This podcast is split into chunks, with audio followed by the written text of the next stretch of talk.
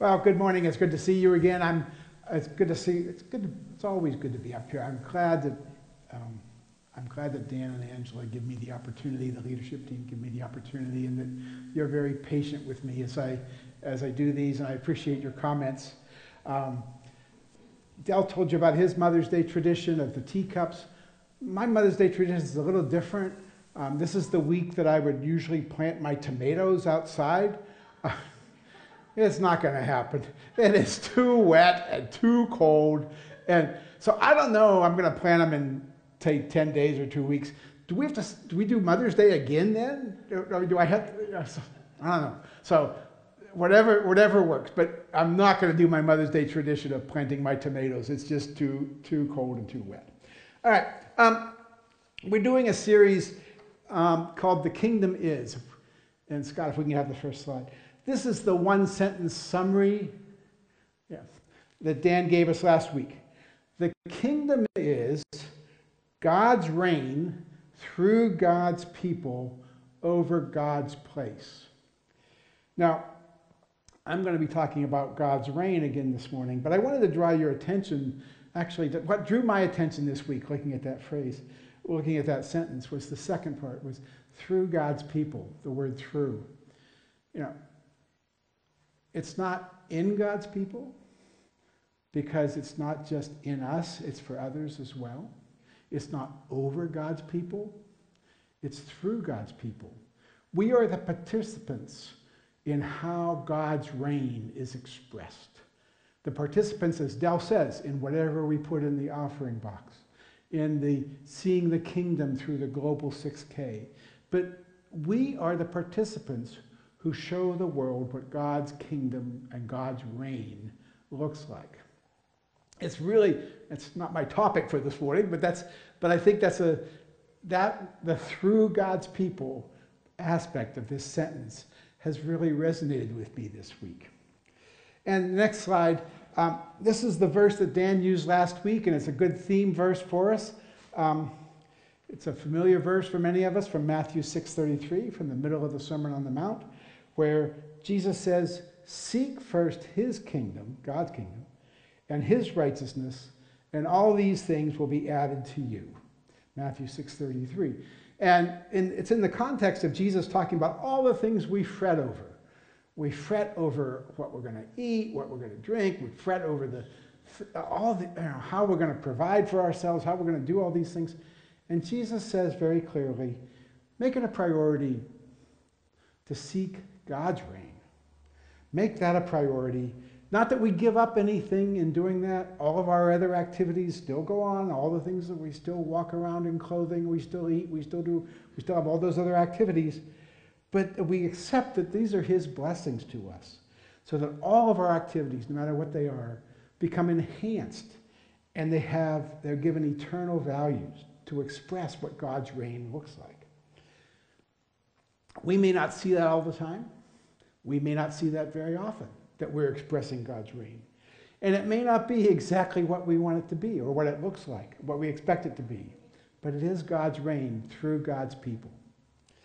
Okay, so today's passage, which is the next slide, is from the Gospel of Mark, Mark chapter 1. This is just as Jesus is just beginning his ministry. And here's, here's the verse.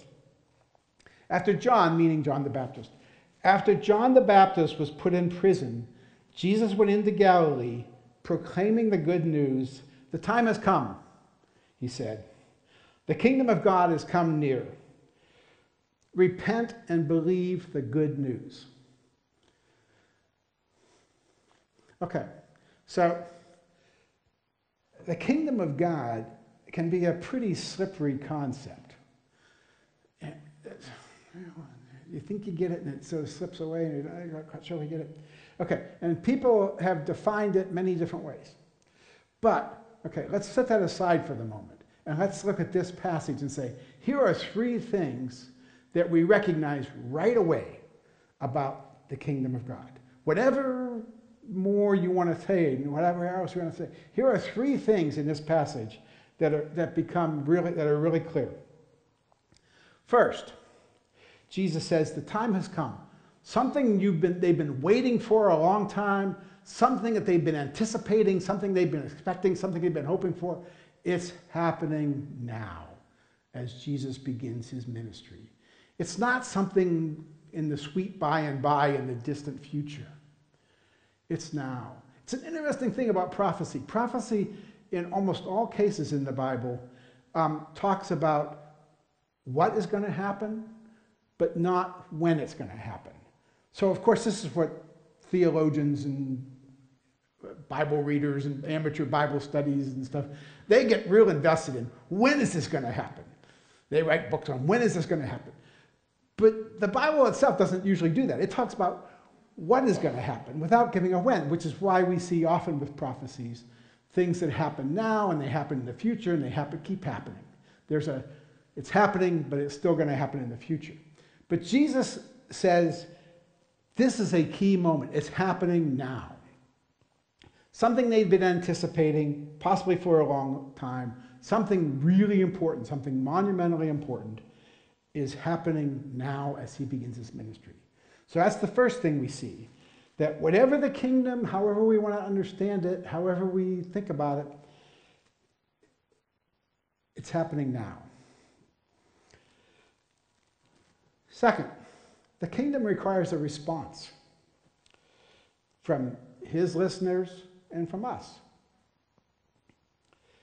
Repent. There are make some changes. There are some changes that are required in the way we think about things, changes in the way we act about things. Maybe there's some sin we have to get rid of in our lives.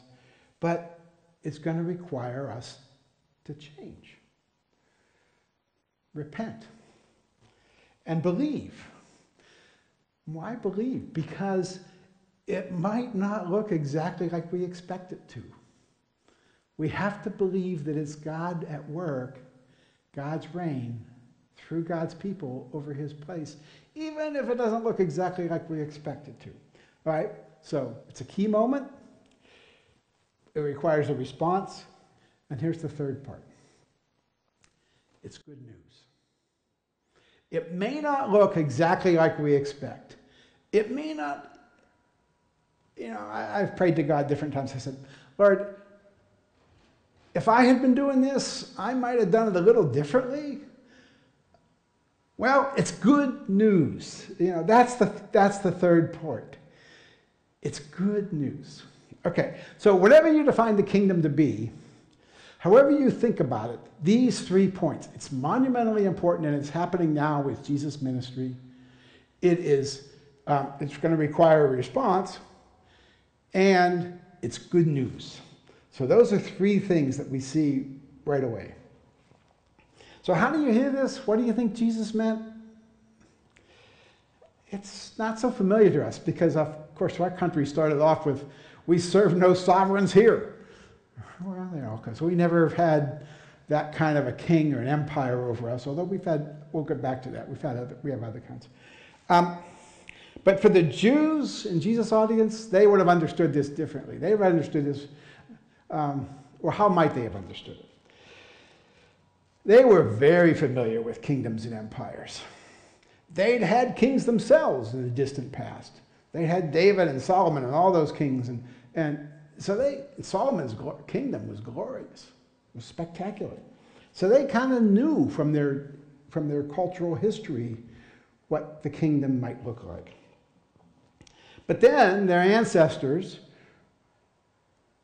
were conquered, and they were taken in this, they were taken into exile, and they were ruled by the empire of the Babylonians and the Persians and the Greeks and the the Romans. And along the way, there were the Egyptians and the Syrians who did it partly, who came in for some parts of their history. So for the last, you know, 500 and some years, 575 years or something, 600 years probably by the time Jesus was talking, um, they'd been under the authority of some other kingdom, some other empire. So they knew what this looked like. And even now, in Jesus' time, Roman soldiers were patrolling the streets to enforce their kingdom, to enforce their empire. So they had firsthand experience with empires and kingdoms. And Jesus is going back in this, in this passage to a prophecy that was going to be very familiar with them. And Jesus, in, a, in his teaching and in his life, he regularly goes back to the book of Daniel. Daniel's, I mean, we have Daniel in the lion's den, we have the writing on the wall, we have the fiery furnace, and then we have lots of the parts of Daniel where you say, I don't know what's going on. But Jesus is regularly going back to the book of Daniel in, in the way he refers to himself, for example. And this is one of the examples where he is going, he's taking them back to something that happened in the book of Daniel. And it's in Daniel chapter 2. You may, you may be familiar with this passage, but they would certainly have been familiar with it because it was important to their lives. All right? In the book of Daniel, you, you might remember that the, the Jews had been taken captive by the Babylonians and the king of the Babylonians, Nebuchadnezzar, a great king with a big empire and so on, he has a dream one night that really upsets him. He can't remember what it is, but he knows that it's really upsetting to him. And in the course of events, Daniel, a Jewish man in, in working in the government officials there, is brought to his attention, and, and Daniel says, By the help of God's God, I can tell you what your dream was and what it means. And the dream that Daniel tells him about says, You saw this gigantic big statue, this huge statue. And the head was made of gold. And the shoulders and the chest were made of silver. And the waist and, the, and so on, the torso, was made of bronze. And then the lower legs were made of iron mixed with clay. So that was your dream. But then you saw a rock, not hewn with human hands, not cut with human hands, up on the hillside, all by itself apparently, comes rolling down and it crashes into the statue, hitting it at the feet of clay, which is where we get the expression feet of clay, right? Chances are when we use that expression, we're not thinking of King Nebuchadnezzar, but that's where it comes from, right? And this rock then smashes not just, bring, not just topples the statue, statue down, but actually smashes it. It pulverizes it into bits. Right? The gold, the silver, the bronze, the, the legs, they're all pulverized by this rock. And then Daniel says, okay, your kingdom, your empire is the gold, the gold head. But there are going to be empires after you that will succeed you. You'll be conquered and you'll be taken over by these other ones.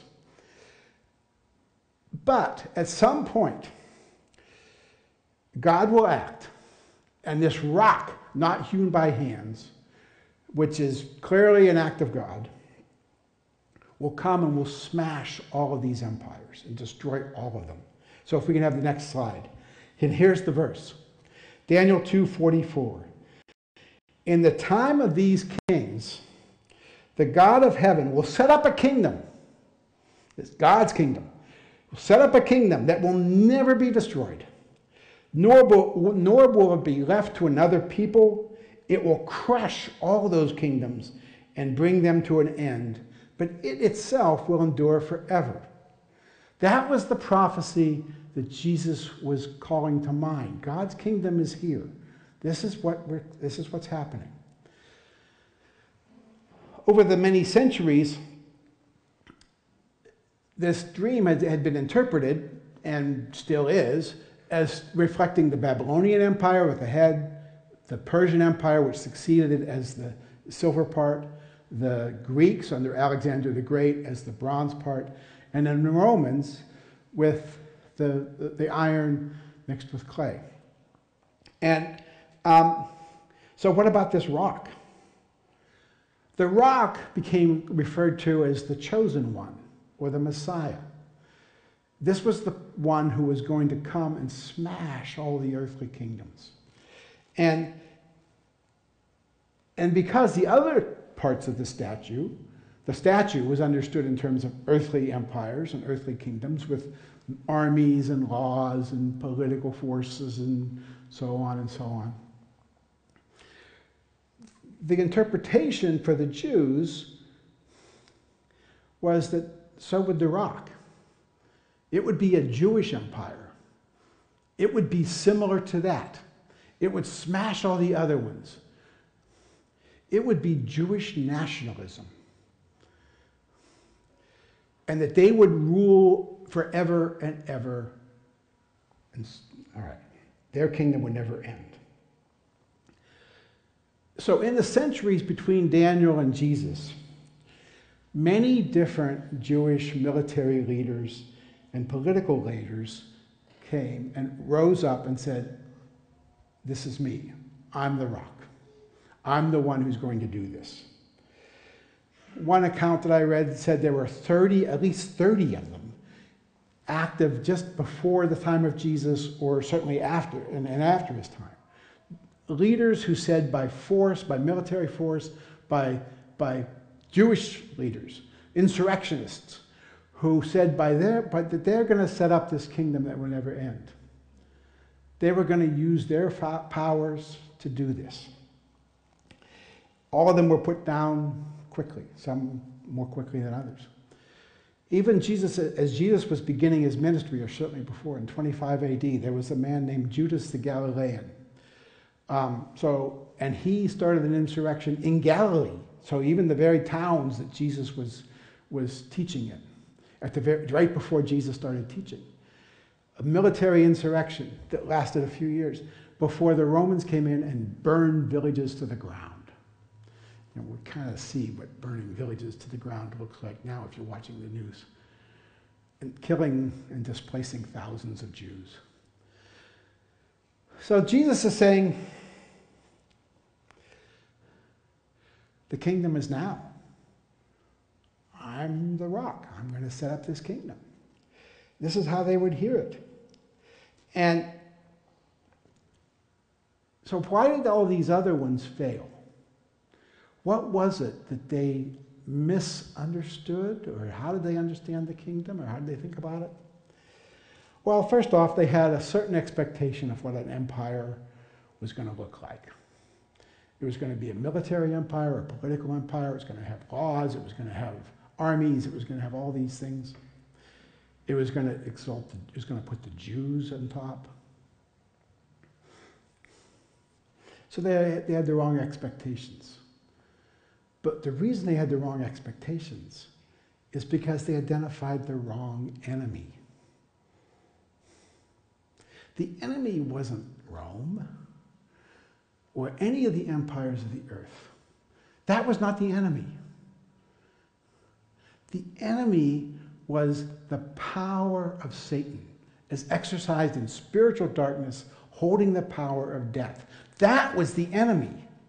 Not the political empires, those were going to all pass away. Even Rome passed away eventually. But the spiritual power of death was the enemy. And that's what Jesus was saying he's going to conquer. So, because of that, because the spiritual power of darkness rules the world that we know, we live in a world that's upside down from what God said. Go back to Eden. Eden was the last time, the Garden of Eden, that God's world was right side up. The people, Adam and Eve, were in a right relationship with God. They were in a right relationship with each other. They were in a right relationship with the world all around them. But their sin, the spiritual power, and the spiritual power of darkness came in, turned it all upside down. So the world we know is not right side up. So when we look at God's kingdom, we see it as an upside down kingdom because it is so very different than what we're used to. So Dan used this phrase last week, the upside down kingdom, to talk about God's kingdom. Uh, if I could have the next slide, please. It's, it's entered into sort of the vocabulary of Christian circles manywhere, many places, this term, the upside down kingdom, in describing God's kingdom. But it has an origin. And it Turns out I was a professor even before I was a professor. So I get to be a professor again and explain the th- all these background things. So even before I became a professor, I was a professor. It was my personality. All right, so I'm still a professor. I have a T-shirt that says I may be retired, but I'm still a professor. My daughter gave it to me. Um, it comes, the term, the upside down kingdom, comes from a writer, a Christian sociologist named Donald Kraybill. In 1978, he wrote a book called The Upside Down Kingdom. And he said he took the term from one of his teachers, but it hadn't been used before that.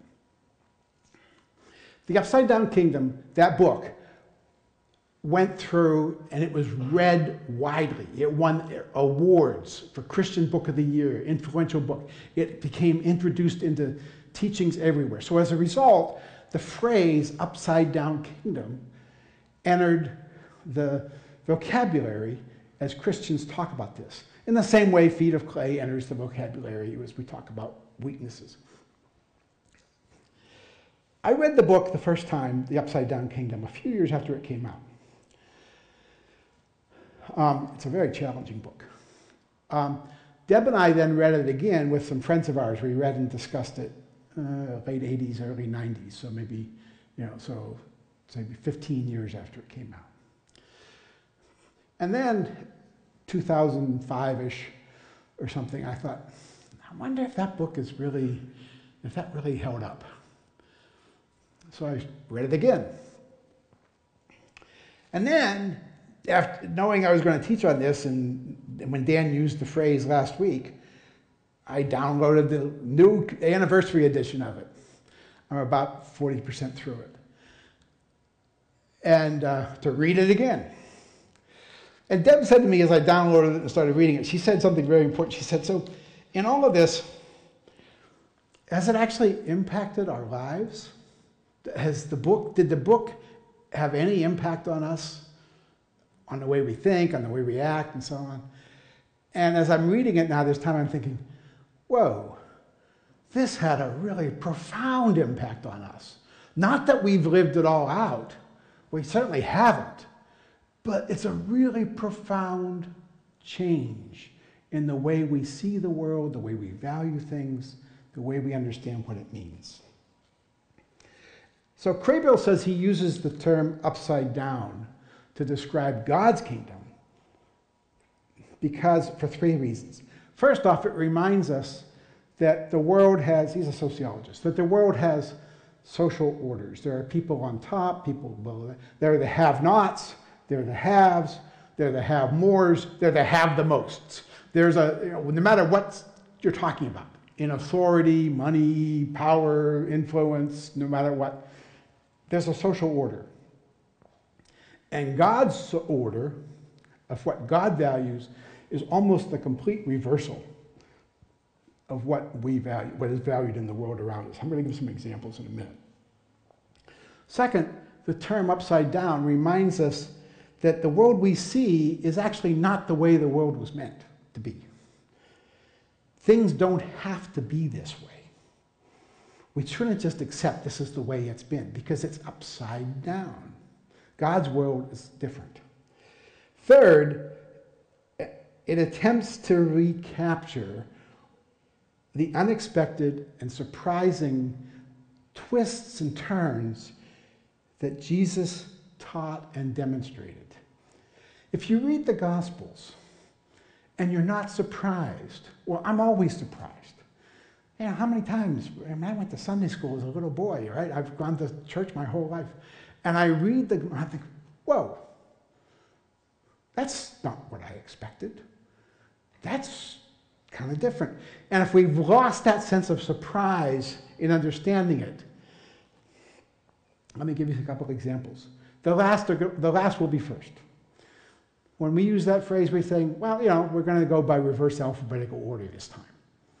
Or somebody who came in last place and the, the last time we played the game is going to win it this time we use it something like that. But Jesus was saying, no, the people who are the last, who have always been the last, who are the last, the downtrodden, they're going to be valued.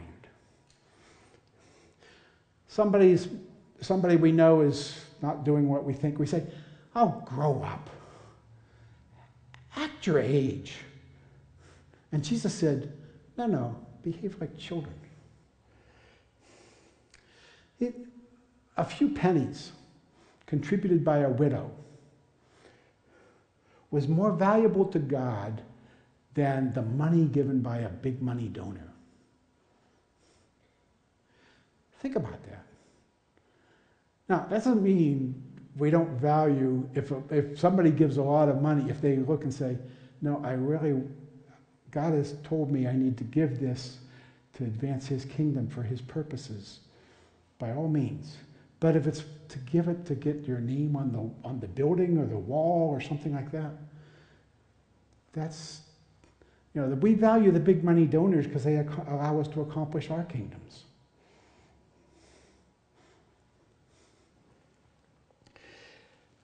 When we look at the world and we look at God's kingdom, sometimes we don't know whether we should laugh or cry.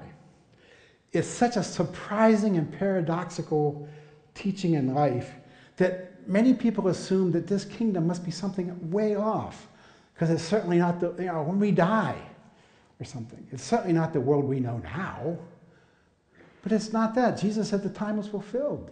The kingdom is at hand. It was starting with his ministry and his reign. Jesus embodied the kingdom. Next slide is a quote from Donald Kraybill about this. What exactly is the kingdom of God? The term defies definition because it is pregnant with a multitude of meanings. This, in fact, is its genius, the power to stimulate our imagination again and again. So the kingdom of God is something we're constantly discovering. We're constantly re- re- rediscovering, rediscovering, we're learning, the process of discovery. Again, let me try to illustrate with just a couple of examples. And I invite you, in fact, I encourage you, because I can't give homework anymore. I have to give you homework. So, but here's your homework, all right? If you want to do it. You know, I'm not going to grade it. It's not ungraded assignment. Here's your homework.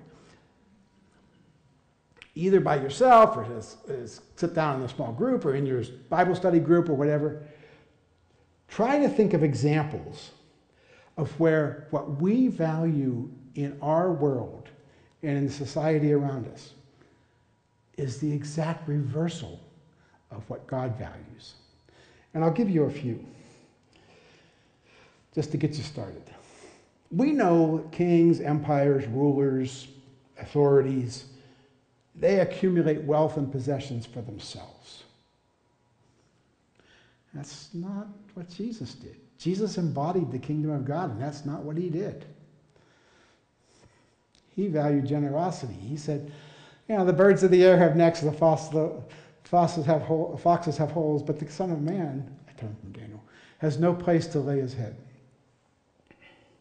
A king rewards his friends and allies and punishes his, his enemies. That's what empires do. They're based on that. Right? Jesus said, no. That's what earthly empires do, but in my kingdom, it'll be different. People answer to the emperor or the ruler or the CEO or whatever, but he himself answers to no one. We emphasize how many direct reports are there to me rather than how many people lie on this authority to. Now, lest you think we don't know about empires, I'll give you another example. I was the emperor of my classroom or the, my research lab. What kind of an emperor was I? A couple months ago, we were flying, and Deb and I were in two different TSA security lines. And in Deb's security line, the guy said, "Put your stuff in the in the bin, and put your take your coat off, put your shoes off, put it in the bin, take out your electronics, put it through the bin." All right. In my security line, it's always my line. Said, "Okay, put it in the bin. I want your shoes in this spot. I want your jacket in this spot. I want your computer on the bottom, then your tablet, then your phone." And why did it matter? Well, that security line was him, his empire, and he was going to rule it. The empire may be who controls the refrigerator in the break room. The empire can be the office supply cabinet. Boy, don't run afoul of the person who controls office supplies. We all have empires and we rule them. But do we rule them as under God's reign, with God's authority? I'll give you two more examples and I'll stop. Well, keep going, but I'll, I'll stop giving examples. I could go on forever on these examples. The leader is not the one who goes into battle. The leader says, I'll be right there with you, but you don't see Vladimir Putin driving a tank. You don't see any of the Pentagon people out on the front lines. You don't see the CEO actually often working, the, working in the things. Why not? Well, they could get hurt. They could even be killed doing that. What did Jesus do? He was on the front lines. He was killed. That's the only way that kingdom was going to be defeated. The kingdom of death was only going to be defeated by his death and his resurrection. One more. Kings and emperors and big people, the ruling authorities, they like to put um, their names on things. And they put their pictures up and their image on things. In the old days, they would have put their image on a coins, for example.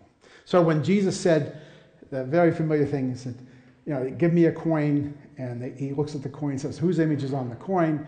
And he said, Caesar. And they say, okay, so render under Caesar the things that are Caesar, and under God's the things that are God. Let me explain what he's saying. The money and the things of this earth, they belong to Caesar. But whose image is on you? Whose image do you bear? See, God didn't put his image on any, on, he put his image on us. That's why the kingdom is expressed through us. All right. The religious authorities missed the kingdom when Jesus came because their own expectations of what the kingdom would look like blinded them. They identified the wrong enemy, so they expected the wrong kingdom. The kingdom is not a destination that we reach. We seek it, we discover it, we explore God's reign through God's people over God's place actually means. And we keep learning about it. And no matter how we understand it, no matter how we understand it, it's monumentally important and happening now. It requires a response, and it is good news. Let me go for one more quote from Donald Kraybill. It's the next slide. He invites us not to study, but to join. Not to dissect, but to enter. What will we do with it? How will we respond? How will we respond? Let me pray.